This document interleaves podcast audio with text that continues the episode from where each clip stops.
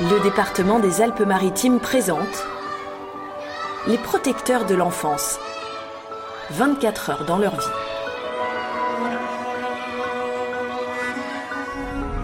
Ils ont vécu des choses impensables avant d'arriver chez moi, qui des choses qui peuvent vous, qui vous tirent les larmes. hein. On cherche des gens qui soient à la fois solides nerveusement, hein, capables d'accompagner un enfant, capables de, de supporter euh, parfois des moments difficiles, et souples et créatifs. On était- on n'avait pas une éducation. Alors que quand on est arrivé, on a dû apprendre, euh, par exemple, à aller aux toilettes. C'était pas euh, quelque chose d'évident pour nous. Moi, je me rappelle une fois, j'ai fait pipi sur le mur parce que je savais pas où il fallait aller.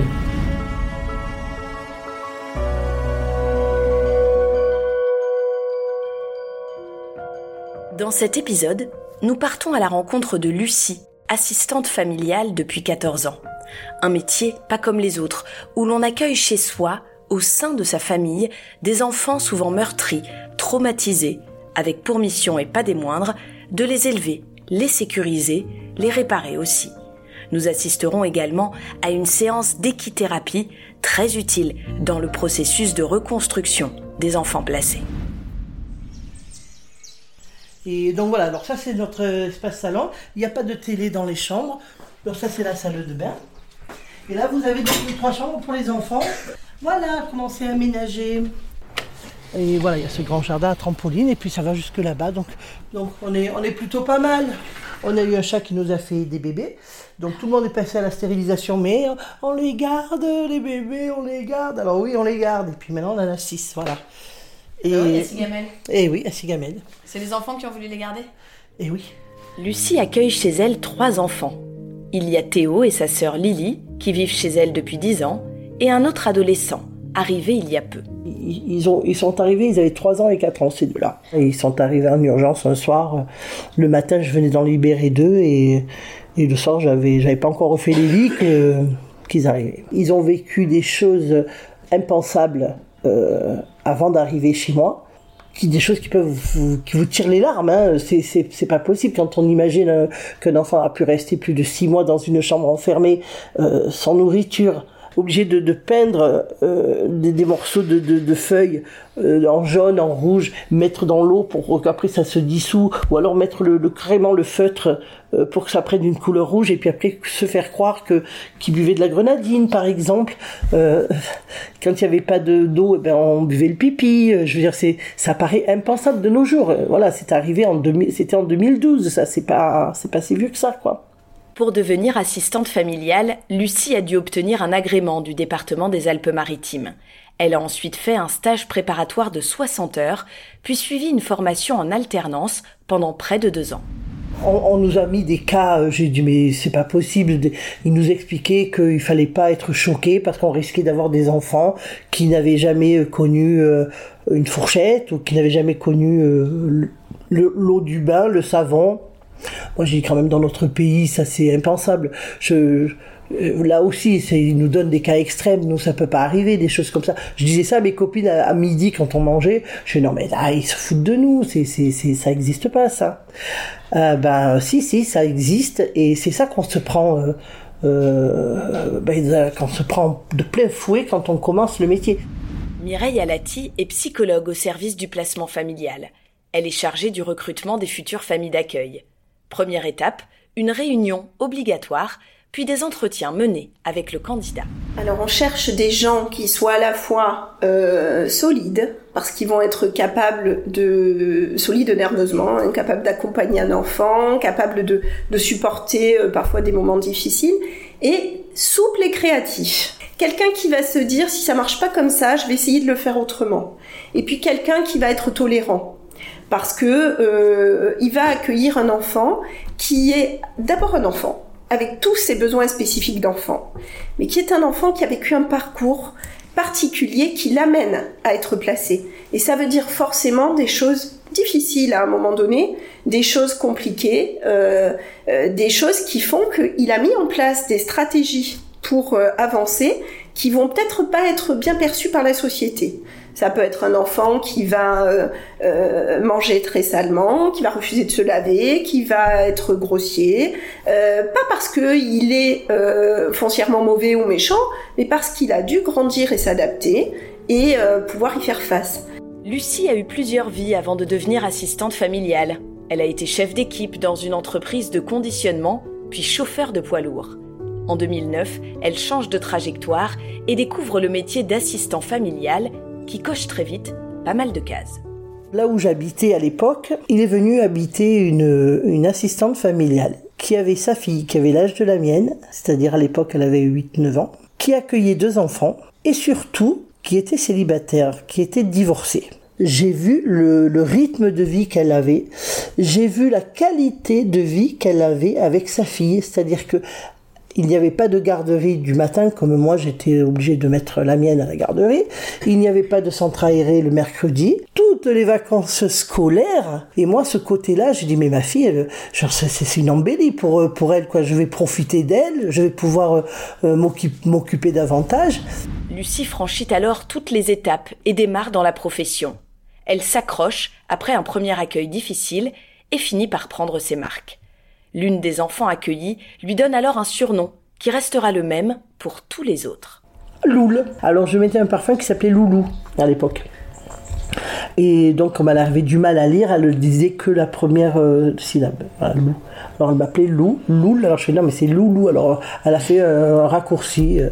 Du coup, c'est devenu Loul. Ça fait que eux, quand ils sont arrivés, les deux, la fratrie qui est arrivée en urgence un soir, il y avait cette petite qui m'appelait. Donc, du coup, ils m'ont appelé et ça continue.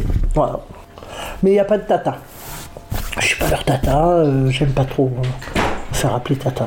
Tu te souviens quand t'es arrivée chez la première fois ou t'étais trop petite Euh, je me rappelle du soir, euh, on avait mangé des lasagnes et en gros ben, j'arrivais pas à les couper.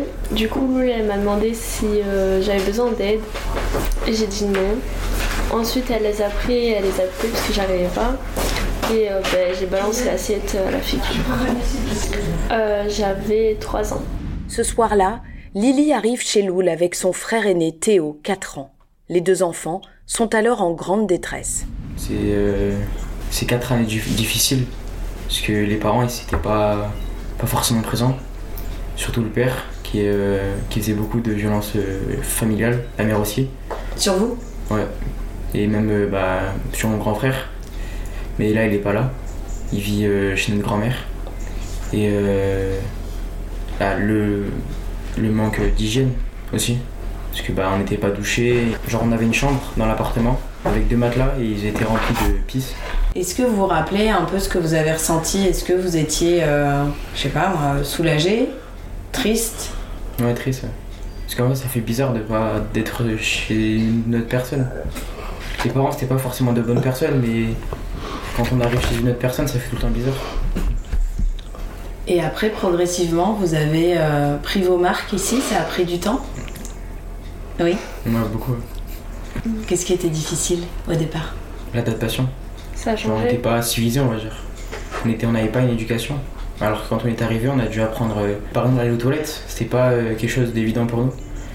Moi, je me rappelle, une fois, j'ai fait pipi sur le mur parce que je savais pas où il fallait aller. Dans les tiroirs aussi. Ouais, dans les. Bon, il avait 4 ans, hein. 4 ans et 3 ans, hein. Ça, voilà. hein. C'est excusable, hein, ça va. Sous-alimenté, violenté, traumatisé. Il a fallu du temps pour que Théo et Lily se sentent en sécurité chez Loul. Je pouvais pas te faire le bisou le soir dans le lit. C'était une, une barre de fer. Quand j'allais pour lui faire la bise le soir, c'était, euh, il, était- euh, comme ça. J'ai passé beaucoup de temps à les observer, à les laisser euh, vivre, s'installer, prendre justement prendre possession des lieux. Et euh, il y avait un truc que je, je commençais au bout de 15 jours à leur dire non mais attendez ça, il faut pas le faire parce qu'autrement, euh, attention, je vais commencer à punir et il va y avoir le piqué. tu savais pas ce que c'était le piqué, t'en souviens? D'accord, je peux dire quelque chose? Euh, Oui. Est-ce que tu pourras dire à maman quand elle téléphone que ça existe? Parce qu'elle ne connaît pas le piqué. Elle connaît que la ceinture. Ouais, c'est vrai. Quelle relation vous avez gardée avec vos parents euh, au départ? Bah, le père, aucune.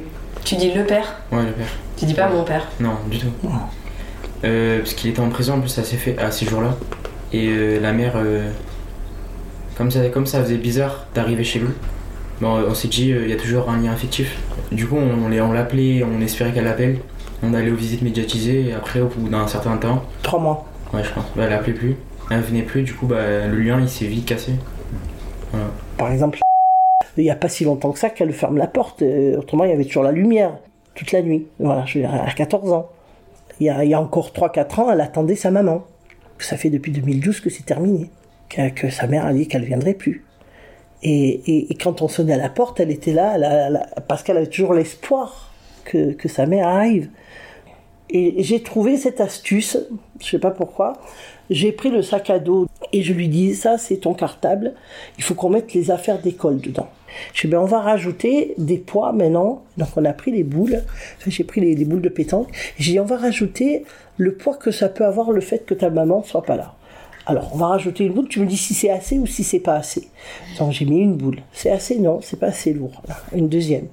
Non, c'est pas assez lourd. Une troisième. Oui, ça, ça, ça, c'est, bien. Papa, je fais non, elle me dit non, papa, ça va. Je fais bon, ben, c'est très lourd. Je fais, t'imagines que tu vas à l'école tous les jours. Et, même quand tu vas pas à l'école, tu te promènes avec ça. Il faut que tu portes ce poids. Quand on dit porter, je porte ce poids en moi, eh ben ça, tu le portes toi tous les jours. Ces gamins-là, il, faut vraiment qu'ils aient, euh, qu'ils aient la foi pour avancer. S'ils sont pas tenus, s'ils sont pas structurés euh, et s'ils sont pas aimés, ils peuvent pas. Ils peuvent pas avancer. Donc notre métier, c'est ça. Quand on est assistant familial euh, et, qu'on n'a pas de conjoint, euh, voilà, c'est là que je, voulais dire. Euh, oui, euh, il faut avoir les épaules larges. Il faut savoir garder du temps pour soi, garder du temps pour ses enfants et bien différencier, mais savoir apporter l'amour nécessaire pour le bien-être de, pour que cet enfant puisse se reconstruire parce que il est là notre job en fait hein.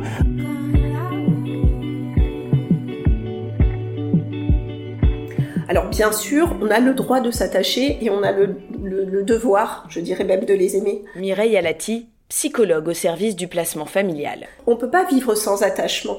Par contre, il faut s'attacher de la bonne place.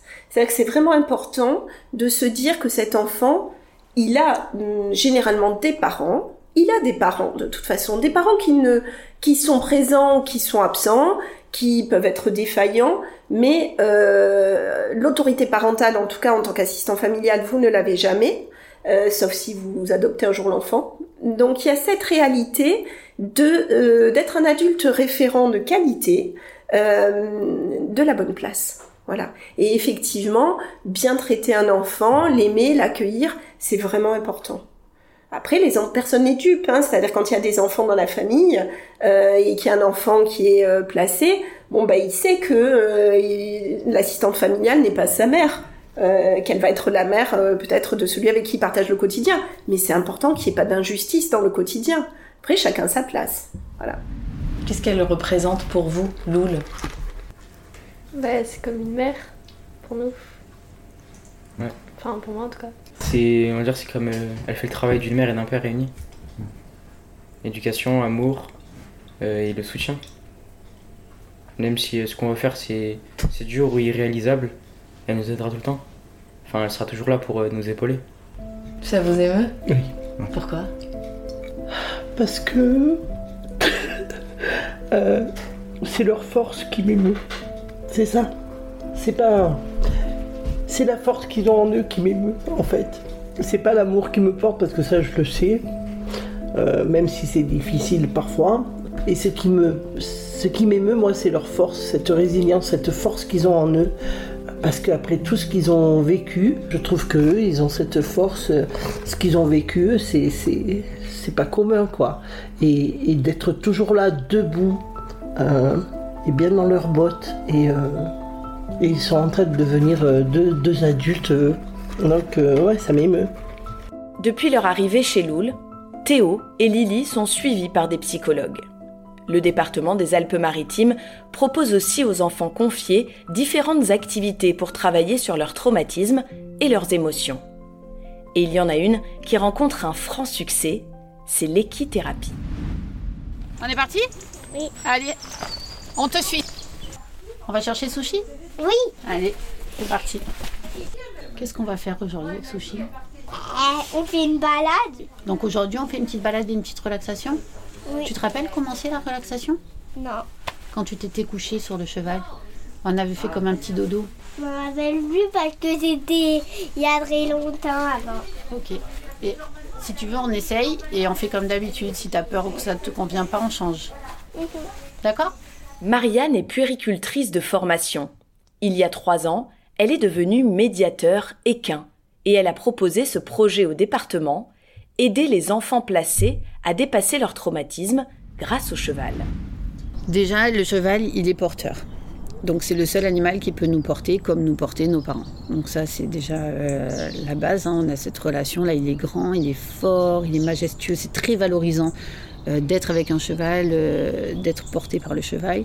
Il est doux, il est chaud, il est, euh, il est là euh, nounours. Il vient euh, au niveau affectif, il renvoie euh, tout ce que l'enfant a avec son nounours. Quoi, hein. Ça vient euh, réactiver tout ça. Et euh, qu'est-ce qui nous apporte le cheval? Il est non jugeant, c'est fondamental. Tu le trouves propre ou sale Sale Il y a du boulot, hein Tu prends comme d'habitude un peu de foin Oui, du prends. Aujourd'hui, Marianne retrouve Sabrina, 5 ans, une petite fille qu'elle suit depuis un an. Ce que j'aime bien avec Sushi, c'est qu'il est mignon. Oui, c'est mon préféré au poney. Pourquoi c'est ton préféré Parce qu'il est trop mignon. Ah, C'est Bravo, mais oui, regarde, tu as bien nettoyé, il n'y a pas de D'accord. cailloux. Très bien. Elle avait plusieurs choses, euh, donc une euh, grosse euh, incapacité à gérer la frustration, des possibilités de faire mal, faire mal à un copain, mordre, taper d'un coup à l'école, donc ça c'était un peu compliqué, et des colères avec euh, l'assistante familiale. Et donc euh, bah, on a observé euh, voilà une belle évolution sur cet enfant pendant 10 séances. hein. Donc bah, cet enfant avait cessé hein, les colères, voilà, hein, une assistante familiale qui était ravie, qui venait avec plaisir accompagner la petite fille. On a donc atteint nos objectifs et donc arrêté les séances. Et là, bah, voilà, on, on repart avec un objectif là d'apaisement. Trouver l'apaisement pour euh, cet enfant, soulager cette assistante familiale, hein, un petit peu qui vraiment là euh, est en difficulté hein, quand il se passe ça à la maison. Elle a d'autres enfants euh, en charge, plus sa famille, donc euh, c'est compliqué de gérer euh, une petite fille qui va pas bien en ce moment. Relève ta tête, coquille. Le temps qu'il chauffe son dos, on fait un petit tour sur la piste? Oui. et après c'est toi qui me dis vers où on va. D'accord? On fait ça aujourd'hui? Sabrina, pourquoi tu viens ici?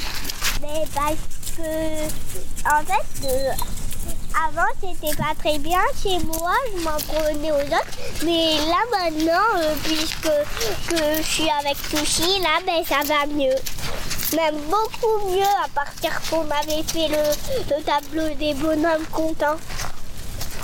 En fait, euh, c'est un tableau, une feuille, où on met des bonhommes contents que si la sou- où on met des bonhommes que si la journée s'est bien passée. Et aujourd'hui, tu penses que tu vas mettre un bonhomme comment alors? Un bonhomme content si je continue à être sage. En tout cas, ça va très très bien pour l'instant. On est contre lui, dans une position qui te convient. Et tu essayes juste de fermer tes yeux et de pas bouger. Il bouge un peu. Il tremble. Et t'arrives à écouter un peu la musique?